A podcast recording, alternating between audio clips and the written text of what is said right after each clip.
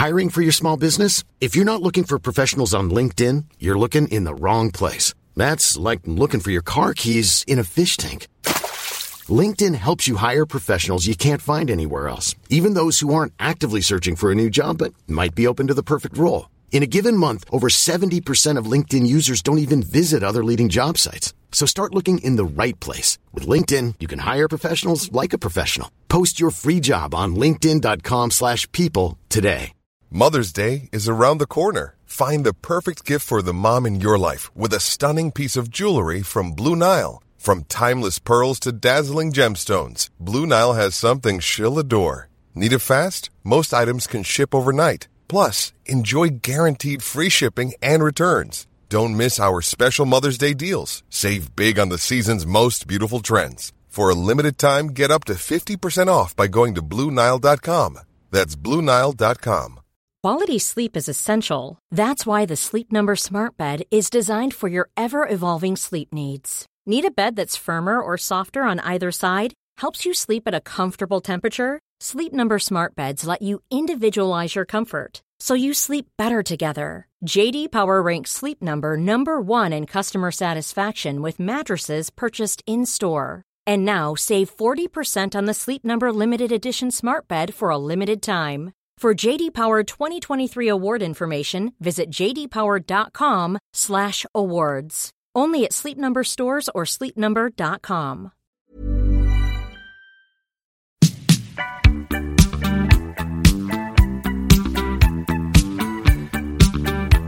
Welcome to the Capital Club podcast. This episode is brought to you by Excelsior Capital, an investment platform focused on democratizing private equity by providing individuals access to direct opportunities. To learn more about the firm and the Capital Club community, visit our website at www.excelsiorgp.com and connect with Brian on LinkedIn. Hello and welcome to the conversation today. I have with me Raven Hernandez. Raven, how are you? I'm doing good. How are you? Got you in studio, which is always kind of fun. We've been trying to do more of these. And I'll do your quick bio here. Uh, you are the founder of Earth Rides, an all electric rider share app. She, alongside her partner, Peter Smith, launched Earth Rides in October 2020 in your hometown of Nashville, Tennessee, uh, also my hometown, my backyard, with a mission to accelerate the adoption of electric vehicles while creating an ecosystem where healthy is cool. And we connected through some very Nashville type, multiple points of contact. The vibes. I remember my COO flagged you, I think on LinkedIn to me. He said what you're doing was really cool and then I needed to check it out. So I Googled you, pinged you on LinkedIn. And that's how I got to WeFunder. Mm. Ended up having Johnny, hmm who I saw yesterday at coffee, Where'd you see him at? uh, Eighth and Roast Okay, in. Sylvan Heights. Yeah, I had lunch with him. Was it yesterday? At He seven. said they had just seen you. so that's yeah. I had I just had lunch with him, and then he ran off to probably be with you. So, yeah, there you so I ran into him at coffee. But so I looked at WeFunder, I thought, man, this is really cool. Mm, is it your first time hearing of it? It was when I looked you up. Nice. Oh, Yeah, cool. I'd never okay. heard about it before. That's cool. Very Yeah. Well, cool. great introduction to WeFunder through Earth. Yeah, it was it was really good. And then I had him on my podcast. Nice. And then I followed up with you and here you are. Just like that, just like magic. Just like that, just like magic. I'm not hearing you for some Is it because you turned me down too much in my own head? maybe.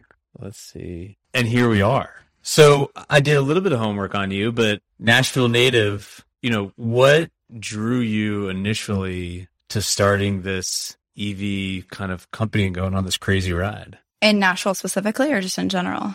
In general, but I'm sure Nashville's part of the story. I mean, it's home, right? It's it's my streets. That's I know how to move and how to operate and how to think through what I need to get done easier because it's home and you know there's less guesswork for me particularly. But I started Earth alongside Peter because we really care about our health and it's not the the overall ch- arching theme of the company, which is important to me. Like we don't make it all about health for a particular reason because, you know, not everybody cares all about health. There, you know, people have their hierarchy of things that they care about. And I wanted that hierarchy to be shifting. You know, I wanted people to look at clean technology and electric vehicles as something that can really boost their whole lifestyle. You know, even, even the charging of like, oh, you have to sit at a charger for 20 minutes to sit somewhere for 20 minutes in a day and do other things besides like running off to the next thing is actually really liberating. You know, a lot of people at the charger bring their own food and like have like a little laptop desk. So it's like a moment to kind of like unwind, sit back and be like, okay, like let me get some things done, go grocery shopping. So yeah, um, it was really about health, but then it was about connecting people to clean technology that they might not other have, you know, sought out. And we had in our first year of operations, 85% of people who had never been in an electric vehicle. Really? In Nashville. Yeah. Which is just, it's mind boggling. You know, that's, we had almost 125,000. So when you think about all of those people, I know personally because, you know, I do know some of our riders very intimately when I used to drive as much as I could. And I know a couple that have bought an electric vehicle because of us, which is like, that's even more, that's like, that's the reason, you know, it's to, it's to show people that there are other ways of living, whether it be the food that you eat or the car that you buy or the activities that you consume, you know, there's just a different way to do it and it can be healthier. Right. And, that, and that's a big theme for you, right? This healthy lifestyle. Mm-hmm. You're incorporating it into, I guess, the transportation space. Mm-hmm. What motivated you to care about that? Circling back to health, the pollution. I was living, I was at Pepperdine School of Law and not a bad space to spend some time. Beautiful out there. I mean, you're working hard because you're in law school. So yeah. it's a different enjoyment. But I mean, I mean, I, I went on so many hikes. I, you know, I have a farm out there that I go to that's like where I shop when I'm there. I don't go to the grocery store. And you can see LAX though, you know, when you're like yeah. on the campus, you can see it. And yeah you can see the planes taxiing and you can see the actual soot in the air, which is kind of insanity. Like growing up in Nashville, you know, we've grown in, in size. And so with that has come some habitat things that need to be taken care of. But growing up, like blue skies and like mountains and trees. And, and so then when you go out into other spaces and you're like, ooh, like these people don't have clean air. Um, and I didn't really want to start, like, I love, I've got my juice companies. Like, I love to go and get my good stuff and like my spots, but I didn't want to start a brick and mortar space at the beginning because I wanted it to touch more people. You know, in a, in a day, we can service hundreds of people that get in and out of the cars and they're starting to experience something new or something for the first time. And they always ask questions. I mean, the drivers are like, they know the questions that are coming, right? Like, look at the screen, look at the roof, like, tell me about the charging. What's different about it? And my favorite thing is always to talk about the regen braking because you can show them like as you're driving, you can let off the gas and it'll, and then you'll come to a complete stop without having put your foot on the, on the brake, which is really cool. People love that. So b- before we get into like the the real weeds of yeah. the company, let's kind of rewind the tape. You're in law school, you graduate. Did you ever practice? For about a year. Yeah, I'm still licensed today. I don't know how much more I'll keep that active kind of to what you were saying. No, I, you know, at some point, the continuing legal education uh, it just became too much for me. Yeah. Um, it's a lot. Yeah. So it was 15 hours. I, I had to crush it in at the end of last yeah, year. It was, it, I, that's what I did every year. I was uh, the, you know, two days after Christmas. And you had to do them in person, right? Well, we're going down a tangent here, but yeah. So the way it used to work, at least, was they were quote unquote in person but you would go down to the Tennessee Bar Association building downtown, uh-huh. and they would just replay videos that they recorded from in person. Come on, God! And so you would knock out your 15 hours. I think I would do. I tried to do five a day for three days, and it was. Oh, that's like. Could worst. you be on your phone, like doing other stuff, or no? You know, I'm so old that I think I'm not even sure. Like you had it at some smartphones exist. Okay. Well, I had to watch mine all on ABA. You can buy like a packet yeah, for like 75 yeah, bucks. But yeah, no, you know, I, so I'm in law school and I got there really just like I knew I wanted to do it. I mean, around like 14, 15. And so I knew that it was something that would elevate me and teach me. And, you know, some people do it because many different reasons. And that was just like the one thing out of everything that I knew is like, it can pay well. It can be really hard work. It can be very rewarding, but it also can teach you a lot. And that's what I continue to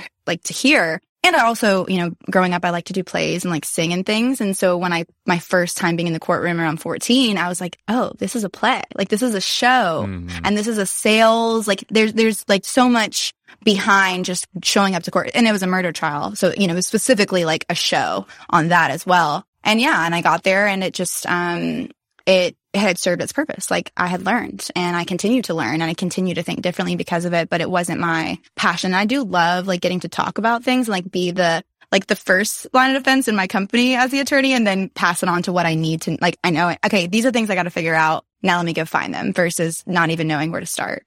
Yeah, I, I couldn't agree more. I enjoy paying legal fees for these people to figure out the the nitty gritty. But high level, it does help mm-hmm. you kind of obviously recognize fact patterns and know where the the the red flags are, which I think is useful. Yeah, I'm still out of school, so I'm still young. So I do have a lot of friends that have that are still like willing to like read things for me. yeah, yeah. and like they're they're killing it. You know, they're crushing it. They they see some of them see the same terms, like the same terms for the last two years. You know, so then I can just say, hey, like, is, am I right to circle this and like kind of like, yeah, and this is what I usually use to go back. I'm like, hell yeah, thank you.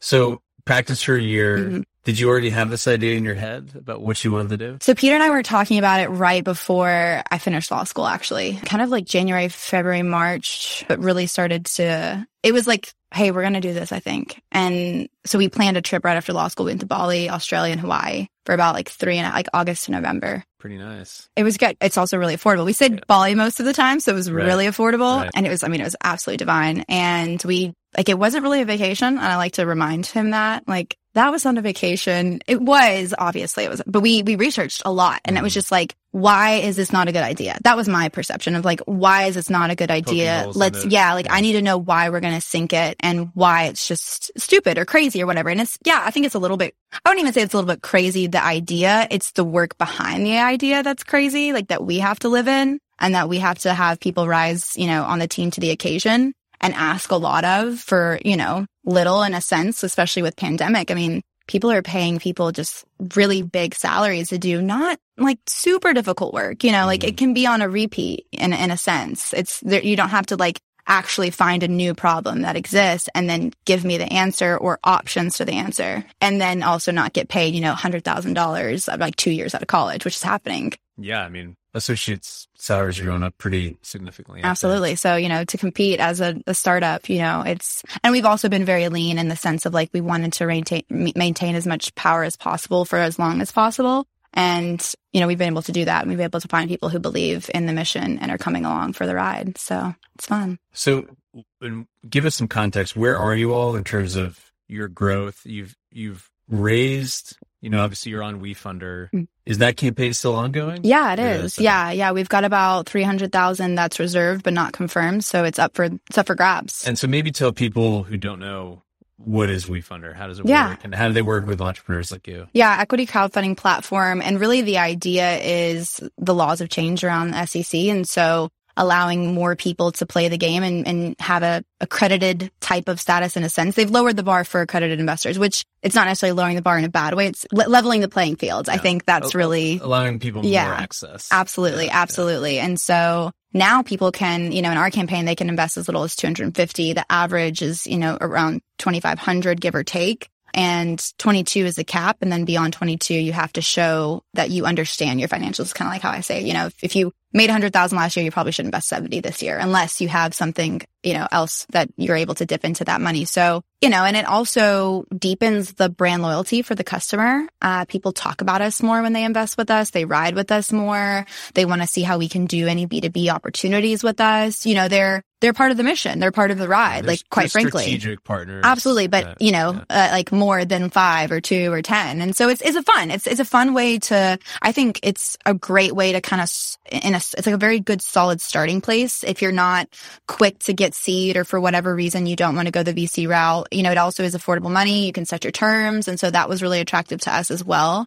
We did do a million before that. So we're, you know, at basically 1.75. We'll be at two at the end. Well, we'll be at two, 2.25 at the end of the, you know, when all, th- all things are said and done with WeFunder. And then it's like gearing up to try and raise more eventually. So you did friends and family, and then and then WeFunder was kind of an extension of the friends and family. Or No, so, so we round, did like a strategic uh, round with some business leaders here in Tennessee. Um, Mark from Village, Mark Deutschmann from Village, and Chris Beinharzer from Richland Builders, as well as Deanna Smith from Sarah Cannon, and so and a couple others. And so with that round, it was it wasn't really friends and family because none of them were my friends and family. I, I did have to, you know, do a little bit of the the show pony conversation, but it was also a conversation. You know, Deanna is a, a, a grad of Pepperdine, and so we had that connection. Uh, the dean who was at the school, the dean of students, who's now the dean of the or the assistant dean, I believe. Sorry, dean.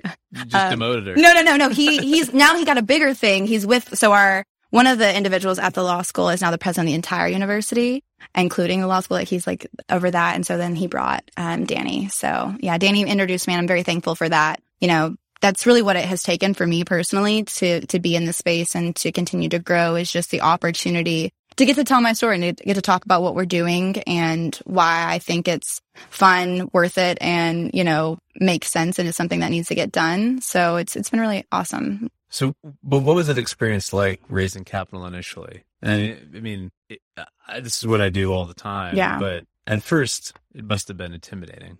I was too naive to feel that. Yeah, yeah. So we did we did a um an advisor of ours who's a part of who's deeply a part of the the company head of strategy and finance trevor gormley he had helped a company a, a family that he knew exit very comfortably like he came to them and i think within 24 months he had three exit or whatever. He'd grown that size very largely for them. And so they said hey we want to take this money and put it on the stock market because he had been in the financial sector. He was like you know actually i have a better idea. Let's go take this to the startups i'm working with. And i just so happened to connect with him maybe like two months before and so then he was like, here's your first check. I didn't give him a deck. I didn't give him financials. I wow. gave him like, this is what we've already started doing. We were bootstrapping. You know, we had started with the app. We had with, gotten some cars. We had, you know, spent money for sure, like for sure. But, um, yeah, so we got that. And then and like 30 days later, they wrote us another one. So that, that was very awesome. And that lasted us until about, uh, last, well, it didn't necessarily last us. Our burn wasn't following that, but we didn't started doing another raise last August. So we did that million, that strategic individuals in Tennessee, and then we WeFunder. So it's been kind of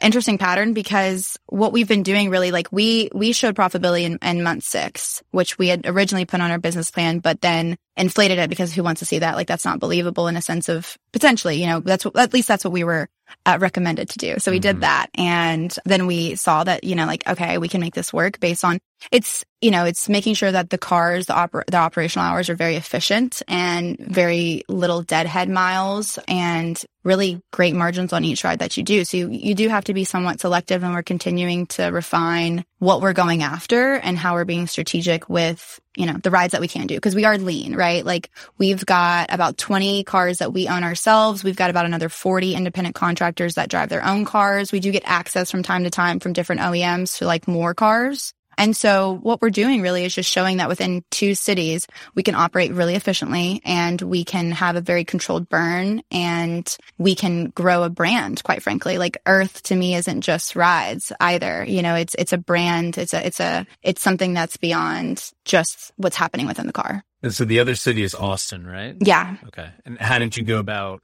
I mean, there's a lot of comparisons right mm-hmm. now between Nashville and Austin. Was that just kind of a this makes a ton of sense, or you did you look at a, a, a broad um, you know set of, of options when you're deciding what city to go to next? So we had, I think at the time it was like five part, like five individuals in the company. Each one of us had to present a new city each mm. week for like a month or something. And we just researched, uh, and we had like a list. I think we maybe researched like fifteen, and they were a B plus. We that's really, you know, we did we did some research, and and I when I say B plus, I say Nashville, I say Phoenix, Scottsdale, I say Austin, I say you know Tampa. I don't say Miami, like Miami, Atlanta, New York, LA. Those are all, you know, big boy cities that require gateway markets. Yeah. Yeah. They're, they're big. And so for us, it was like, if we can prove it in a B plus market like Nashville and also, um, you know, where I'm from, and then let's, let's transition to something that's similar. Like why try and go after the big goat on number two? Cause you're going to learn a lot on number two. You know, you don't want to sink and fail in something ginormous, but also you don't want to like go to a smaller city that, you know, I wouldn't go to Gatlinburg, right? Like that's a city that can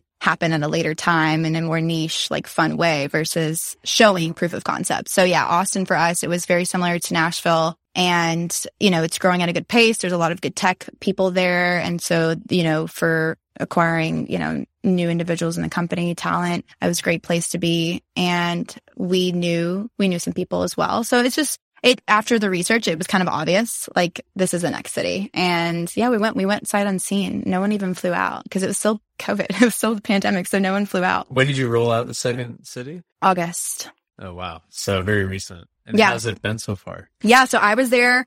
Joe Miner, my head of partnerships, was there with us and Peter Smith, my co-founder. And it was amazing. You know, it was, it was, it's just been an amazing opportunity to learn from. You know, I, we didn't know what you plan you, you think you know what you're going to do. Like yeah, you here's don't know what you don't even know. Yeah. yeah i mean that's every day of my life you know? And people always ask like what's my responsibilities? And for sure it's networking and building relationships and talking about the brand and bringing in money but it's also you know the management part. And when my hands have to get dirty, like I definitely saw the trash was full before I left the office real quick just now and grabbed it because it's Friday. So that means it's going to be busy the entire weekend. Why ask somebody else when I know they've all got something to do? And I had five minutes and like I did show up here technically one minute late in my book, but it was worth it because it'll, it'll, it'll make the rest of the weekend go super smooth. True entrepreneur's journey, taking the trash out, doing a podcast. And I had the Soho lunch right before this with Nice. Tina. So it was great. whole Yeah. Yeah. That's it was a great, it was a great day. yeah, that's right. Tina, we're going to have coffee with her on Monday. It's Is- such a small world. Very Nashville. That's why I love it. You know, my thing, I, I enjoyed living in other places. I, I lived in Central America for a year and I lived in LA and Malibu and Santa Monica and then Austin. And what I love about Nashville is that like I can connect with a human on a, on a basis of just like goodness. Like growing up, you could just have like, you know, you're standing behind me and you're with your wife and kids and one of them's being silly and I can say something to you and then we'll interact for a little bit. And it's like this nice community building opportunity. And then we go about our ways. And then maybe one day again, like we see each other and, and then it's like, oh, hey, you know, and it's just, it's, it's good people that are able to like let down their guard and, and, and talk and just like be human, which is really lovely. Multiple points of contact, as always, in, in Nashville. What- Always. When I moved here, my father-in-law told me, you got to be nice to everybody because somebody is always somebody's cousin. You just never know. Yeah. Yeah. And you, and that's what's beautiful too is like growing up now and being in a place where, I mean, I'm not going to like help someone close on their series V, but I can definitely make some sort of intro and I'm, you know, usually one or two people away from whomever. And it's just cool that we're in a place where like the ego isn't eating us alive. Like we can have this conversation and, you know, I'm a 26 year old entrepreneur. You've done some amazing things and you're like, Hey, let's come ha- have this conversation. It's really not only is like humbling, but it's just like, it's an amazing opportunity for you to provide other people. And then hopefully one day, maybe, I mean, I can do something. Who knows, you know, but You never I mean, maybe you're on the side of the road and you've run out of gas because you don't have an EV yet. And I'm like, I got you. I um, was I was googling them. You know, I've been trying to buy one for the last three six months, but it, it's it What do you want? Uh, you know, I want uh, hmm. a VW ID4. Okay. but it's six to nine months out. Well, why didn't you let me know before today? I Let's make it work. Let's We- let's see what we, we can do. make it happen, but yeah, it's interesting. this is There's- not an offer for everybody, so don't. but there's no inventory. It's really There's surprising. inventory. It's just you- hard you to know, find. yeah, I mean, you definitely have to know the channels. It's not. It's different. Like the ride, like the not the ride. as a retail consumer. Yeah, yeah. The EV space, no, but Yeah. the EV space is different because, you know, they've removed the dealership and that's a very different in, in Tesla's instance. And then, you know, everyone else has tried to go along with, okay, how do we order online? Like, how do we sell these cars online? I mean, Tesla has truly done some amazing things within the OEM space. I mean, Legacy, and I, I talked to them. I talked to Legacy. I talked to the, to the new guys and there's a lot of opportunity for everyone to learn for sure, you know? So what's OEM? a a car manufacturer. So Ford, Tesla, Rivian, uh, Chevrolet, GM. And you only have Teslas, right? No, so we have the Mach-E Mustang Okay. and then we've done the Polestar 2 and the Audi e-tron. And then I've gotten to personally drive like some fun stuff as well. Yeah, I hear the Ford is really cool. Yeah, it's amazing. People love it. It's really good. It's it's built really well and you know, Tesla has amazing technology and Ford has really great builds and they both have aspects of of each other as well, but Ford's build on the on the Mach-E was absolutely, you know, great finishing. So this, I, I think I understand the business model, and uh, and- and I think what you're doing is really cool. It begs the question: Why aren't Uber and Lyft doing this themselves? And specifically which part of it? Like the EVs, solely Mhm. EV fleet. They try, but Right. they're 1099. And so there's limitations behind 1099. You know, they've both the giants have decided like that's the route and they've spent a lot of money, you know, in California, $200 million on Prop 22 Yeah. to make sure that 1099 was the route. And so that's, that's the cross that they're dying on. And I'm going, you know, just a different way. And what we've been able to show, I mean, when I think about even just like customer acquisition, it's two, two very different things happening. I was reading in Forbes before this, three billion on their accumulated deficit that was on their balance sheet in 2018. And then they've got For Uber, for for Lyft. Yeah. And then they had 18 million active users Hmm. at that time. So that's $160 loss on each person. So the CAC and LT, I mean, like the basics of the beginning. And of course, it's going to be shrinking, you know, it's, it's it- because more people are going to be learning about it. Yeah, yeah, yeah, yeah, for yeah. sure. But I mean, that's, that's a, that's a big place to come back from. And what we've done is we've, we've really focused on that Tennessee word of mouth, right? Like that, that grassroots, that guerrilla marketing. Our CAC, our CAC has never been above 10. I mean, it's, it hovers three to five with an LTV of 80. And that's been lean, right? That's been not even going after everyone. We don't do any digital marketing, you can't go after everyone because we can't do all those rides. And that was really what was amazing about launching in October of 2020 is that Nashville still had tourism and Nashville still had people going out, but it was shrunk. It was so shrunk. So it was, it was easier to capture people, you know, because there wasn't as many people out. And so we were really able to say, Hey, this is what we're about. Give us an opportunity. There were times where I would drive and I would be in the Model X and I'd show up on D Street on Denver, like in front of Tin Roof, open the doors, see someone waiting on their Uber. It's taking forever. I was like, get in, get in. And while you're in, I'll pause myself so I won't get a ride, download the app. And, you know, sometimes if they were going close, I wouldn't even charge them. I would just make sure they showed me that they downloaded the app and then they, they take another ride. And I would do that one night. I did that three times in a row.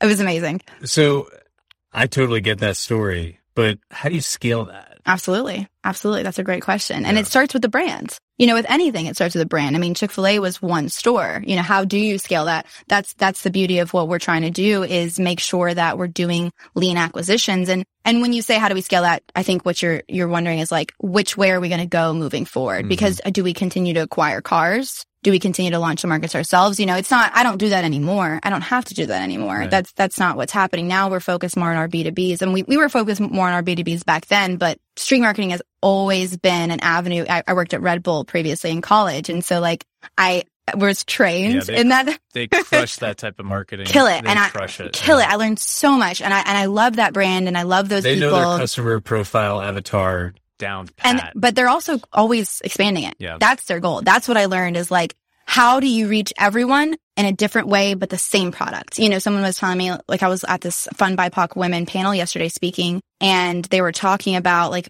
what do you, how do you know how to pitch yourself? I'm like, it, well, it depends. Like, what room are you in? Yeah. And, you know, to know your core values, but to be able to expand upon them in different ways that are bringing about people together. You know, that's, that's kind of, that's always what I focus on is like bringing people together. So but, what is the vision? I mean, you, you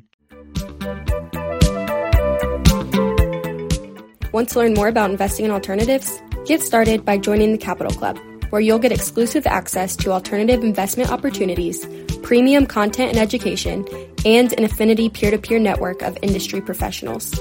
You can sign up by going to our website at www.excelsiorgp.com.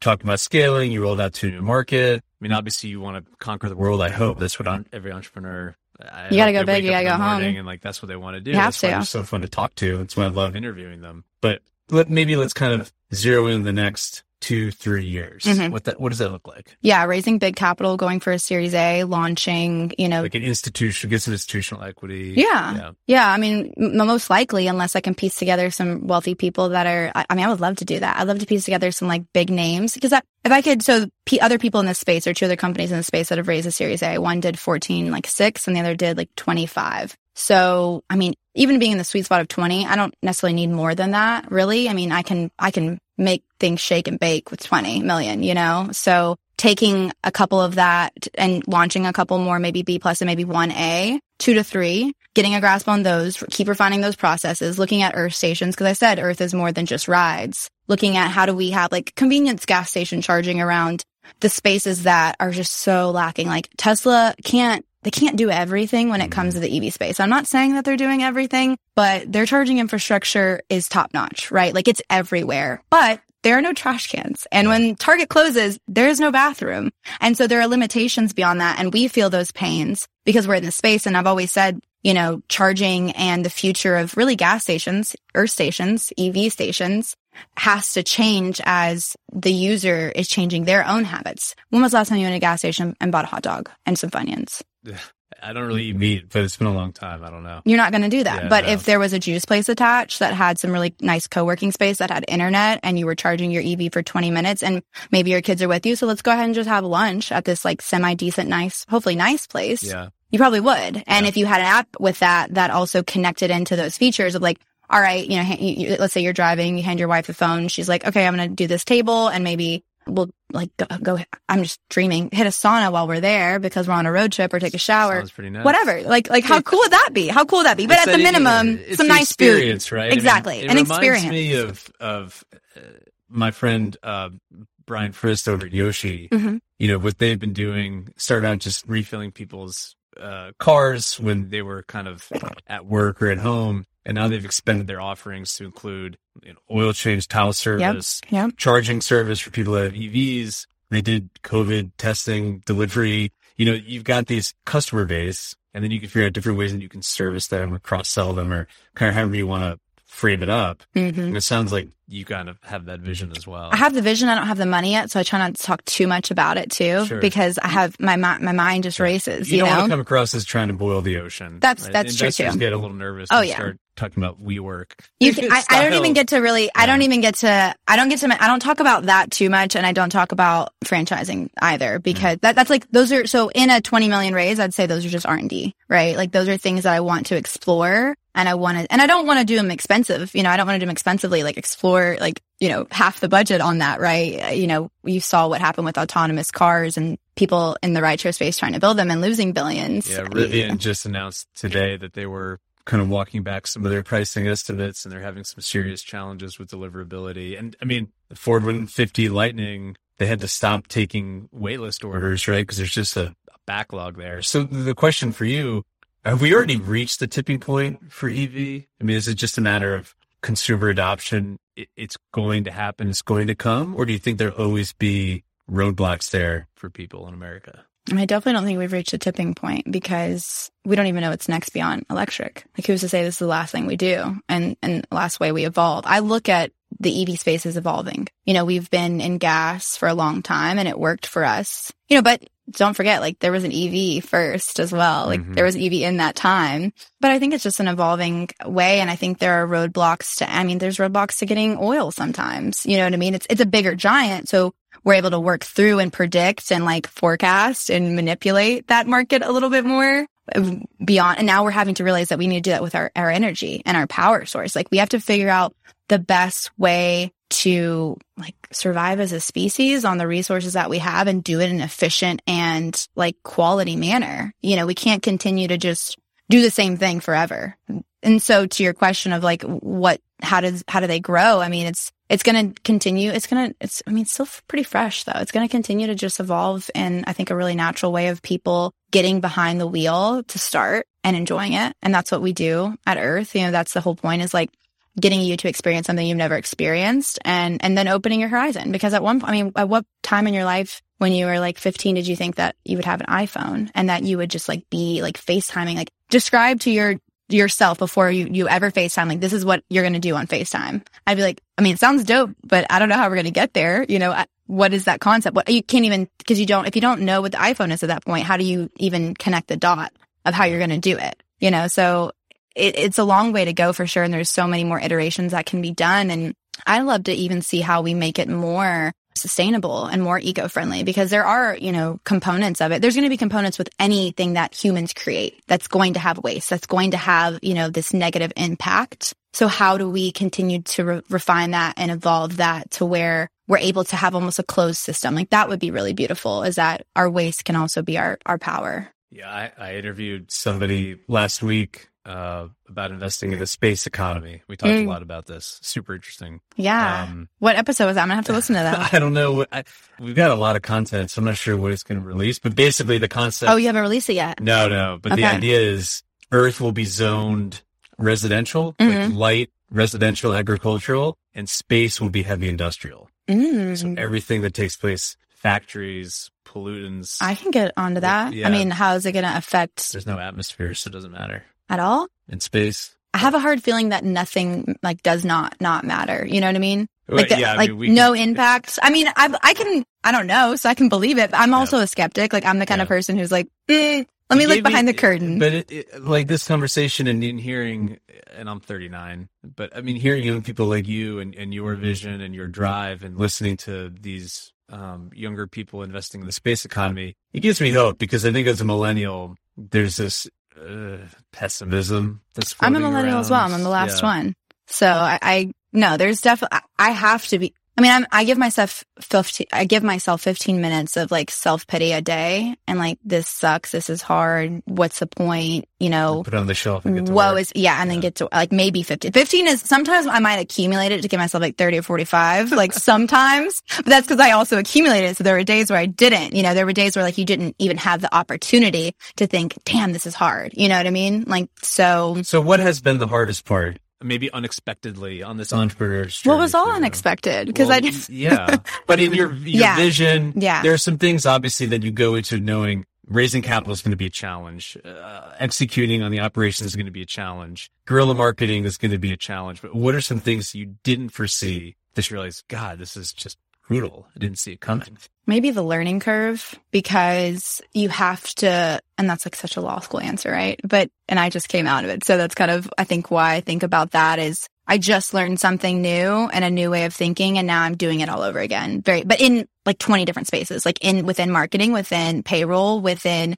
b2b marketing within operations of managing people managing vehicles managing charge getting new customers. I mean, it's just, it's all day long. Like, which thing do I adapt first? Like, which thing do I focus on learning this week? Because I'm not going to get to learn everything every day. And I don't know yet even what's important. That's, that's even like the bigger thing is like, okay, I'm going to focus on this because I think it's important. Oh, wait, no, like th- this is more important. So I, I really can't, like, that's important, but that's not going to crash and burn me right this second. Like, you know, having a, a great marketing and PR thing when our customer acquisition is low and our car utilization is high isn't my bread and butter. I would love to have a dope logo. I don't have time to think about that dope logo or pay someone. I have to pay other people to do other things. Yeah. So I think that, like that juggle, because I have never been, like, my, I don't have any family members that are small business owners. And so I've never seen like what it takes to run your own business. And I never looked behind that curtain. Quite frankly, I never thought about it. I mean, now looking back as a child, I see my, my grandmother, um, on my paternal side, she worked at a, an elementary school. And so she would give me and my cousins a bunch of like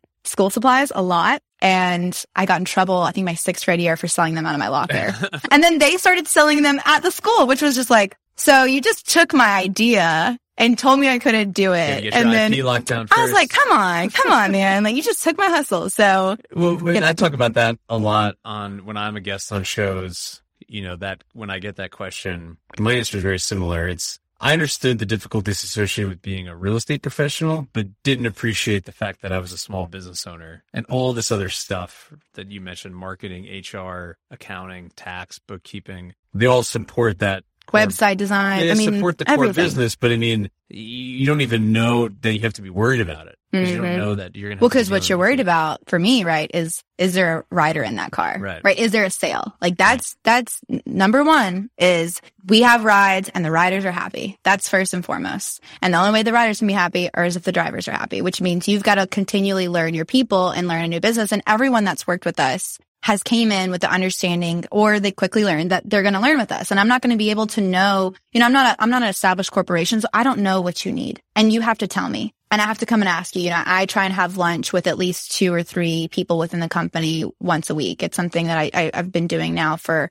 a couple weeks now. And I'm going to continue to try and do that as much as possible, even if it's just one, because if that one person has that perspective, who else does? And I think like to like pinpoint it, you know, back to your original question of, you know, what's been the most challenging thing. It's the juggle, but then it's also like for me as, especially as a woman and, and someone who's a little bit more like women are just overall more caring, I guess, in the sense that's what they say. And, and I, I, I take each person that works with us or that we, you know, that we work with is like, how can I do right by this person? Like, what's the best way I can be to this person? But also at the same time, I have to do it my, for the business as well. So I have to balance that. And there have been times where I've, I've talked to employees and I'm like, look, I want to do everything right by you, but I've got to do everything right by the business. And when those don't, those two things don't gel and you're not willing to meet me somewhere, then it's the business. You know, I'm going to do everything I can for you all day. But the second that you also start to violate the business and, you know, don't uphold your side of the bargain, I can't, I, I'm sorry. Like we're, we're, we're not established. You can't, you can't clock in and out at 40 hours and only work 25. Like this mm. isn't a corporation where you've got your own desk and you can close the door and like get your work done. Like you've got to be running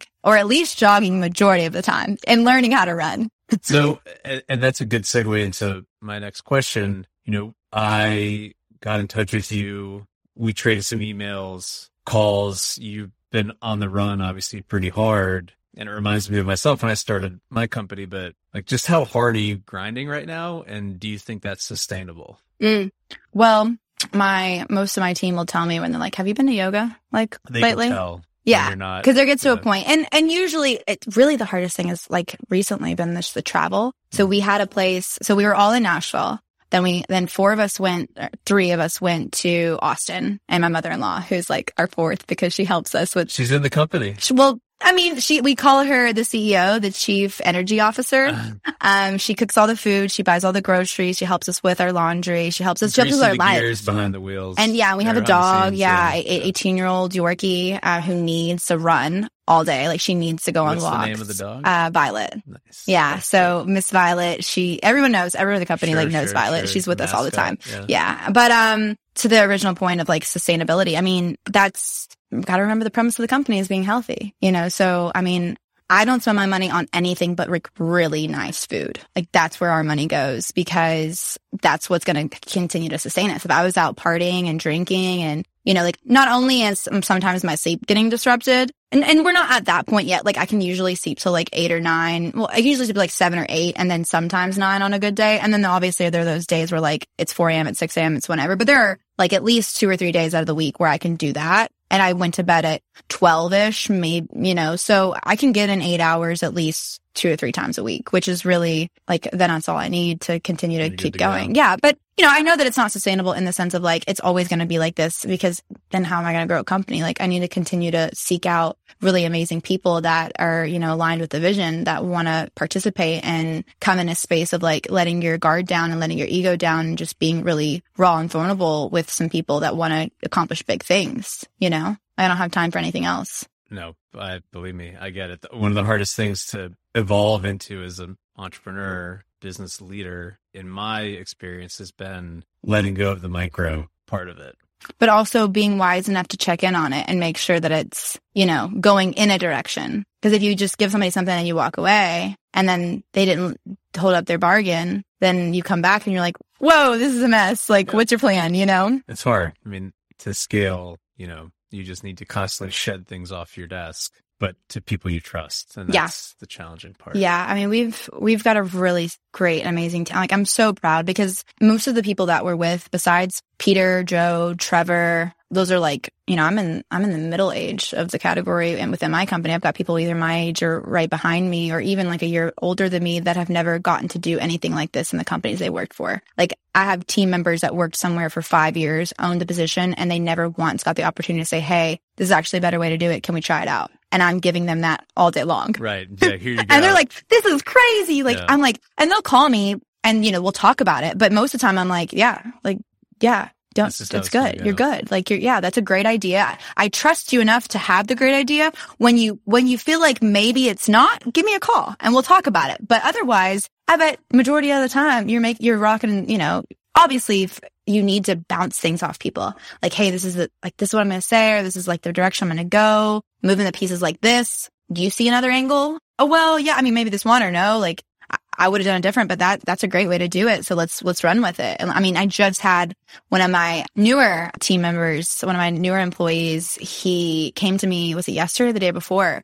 with this really great idea and we implement it like right then. And I was like, yeah, give me 30 minutes and then went and changed it. And, and I was like, that was dope. Like I would have loved the opportunity to even think about it, but I, I'm not in those operations, like at the minute level that he is in. And so the fact that he could be like, Hey, this is something I see because that's what I need. You know, I've, I've set it up to the point I've done every position in the company. So I've set it up to the point where like I know at, you know, bare minimum, like this is what we have to, you know, maintain. And I'm going to try and, and from time to time come into that space or have someone else come into that space and be like, okay, let's elevate now and let's do it this way. But I also need you to be thinking about how we're elevating. And that's been really cool to have people who haven't, I mean, I, I made that opportunity for myself, you know, in, in a way. So it's cool to like pass that along and have, be doing that with other people. It sounds like a cool place to work. It's tough. I, I mean, don't get it twisted. Like it's, I know, I know we grind. A lot of work. Like, and I'm very A lot of thankful. I'm very thankful that the people on my team continue to grind, but it's fun because, because we live like we can do it. And I think that's, you know, the, the belief and the energy behind making it work and learning and like not letting it get to you. You know, I, I've lived a lot of life for, for 26 and I've had a lot of opportunity to learn and to grow and to deal with tough stuff. And so for me to be in this space, I'm like, you know, a car gets in an accident, a car gets a flat tire, a, a business partner doesn't do what they said they were going to do. It's like, all right, and we, we, we, 15 minutes and then we solve, you know, really. So yeah, I'm, I'm really, it's been really fun. I'm very thankful to be on this journey. Well, thank you for sharing your story with us. Yeah. Thank you for having me. We're bumping up against 45 minutes. It's gone fast. Too so fast? if people are interested in connecting with you to learn about the story, they want to learn more, more about the company and how they can, if they live in Nashville or Austin, utilize the service, what's the best way for them to go about doing that? Yeah. I mean, obviously social media, Earth Rideshare. We're on Instagram, LinkedIn, Twitter. Uh, what else is there? All the good things. And then earthrideshare.com. And then the Earthrides app, obviously, you can just download that and that'll be getting a really pretty new face here soon. I don't know when this launches, but I'm really excited for, I mean, just complete. You can just go in the App Store and yeah, search for yeah, yeah, yeah. Go in the App Store, Earth Rides, um, Android and iOS. But yeah, that'll be getting a, a really pretty, really, really exciting new face. And I, you know, I'm excited to see the response. We've had about what 14 months of, and our users let us know. Like we've got people that ride with us, like ride with us a lot, and so they let us know, and we we listen. You know, it, it- we we do we do listen. We know what we need, and now we're at the point where we're going to be able to do that. So yeah, earthrideshare.com. You can go on wefunder.com slash earthrides. There's still some money left in there. You can ask questions. You can look at all of the different financials and really get some insight into where we're at. And then we've got updates, which I really recommend reading those uh, on WeFunder. There are a lot of good updates. And then reaching out and having a conversation and taking a ride and telling your friend and, you know, connecting us to Word a business mouth. partner. Let's do it. Yeah. Like reach out and just, I'm thankful. Like we, we've created a brand that people trust and respect. And I want to continue to do that. So I appreciate you getting me uh, a platform to talk about that. Best of luck. We'll have to do a re- part two here in the next couple of months and see how the, the raise went. And then definitely encourage people to reach out. It's a cool story. It's a cool company. Close to my heart being in Nashville. Um, and I love the dual impact, you know, doing good and doing mm-hmm. well very much resonates, I think, with today's consumer. So I think you're well positioned and definitely depending on timing, check them out on WeFunder. It's a cool platform, a great way to be part of the ownership, part of the story at, you know, a very manageable entry point mm-hmm. for investors. So a great solution. And thanks again for coming on. Yeah. Thanks for having me. Awesome. Thank you for joining us for today's episode of the Capital Club. If you enjoyed what you heard in this episode, please like, rate, or leave us a review, and stay tuned for our next episode coming soon.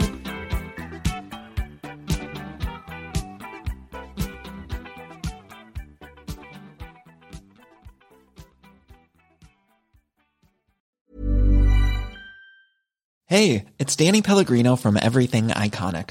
Ready to upgrade your style game without blowing your budget? Check out Quince. They've got all the good stuff, shirts and polos, activewear and fine leather goods, all at 50 to 80% less than other high-end brands. And the best part? They're all about safe, ethical, and responsible manufacturing. Get that luxury vibe without the luxury price tag. Hit up quince.com slash upgrade for free shipping and 365 day returns on your next order. That's quince.com slash upgrade. Hey, it's Paige DeSorbo from Giggly Squad. High quality fashion without the price tag. Say hello to Quince. I'm snagging high-end essentials like cozy cashmere sweaters, sleek leather jackets, fine jewelry, and so much more. With Quince being 50 to 80% less than similar brands. And they partner with factories that prioritize safe, ethical, and responsible manufacturing. I love that. Luxury quality within reach. Go to quince.com slash style to get free shipping and 365 day returns on your next order. Quince.com slash style. Mom deserves the best, and there's no better place to shop for Mother's Day than Whole Foods Market. They're your destination for unbeatable savings, from premium gifts to show-stopping flowers and irresistible desserts. Start by saving 33% with Prime on all body care and candles. Then get a 15-stem bunch of tulips for just $9.99 each with Prime. Round out Mom's menu with festive rosé, irresistible berry chantilly cake, and more special treats. Come celebrate Mother's Day at Whole Foods Market.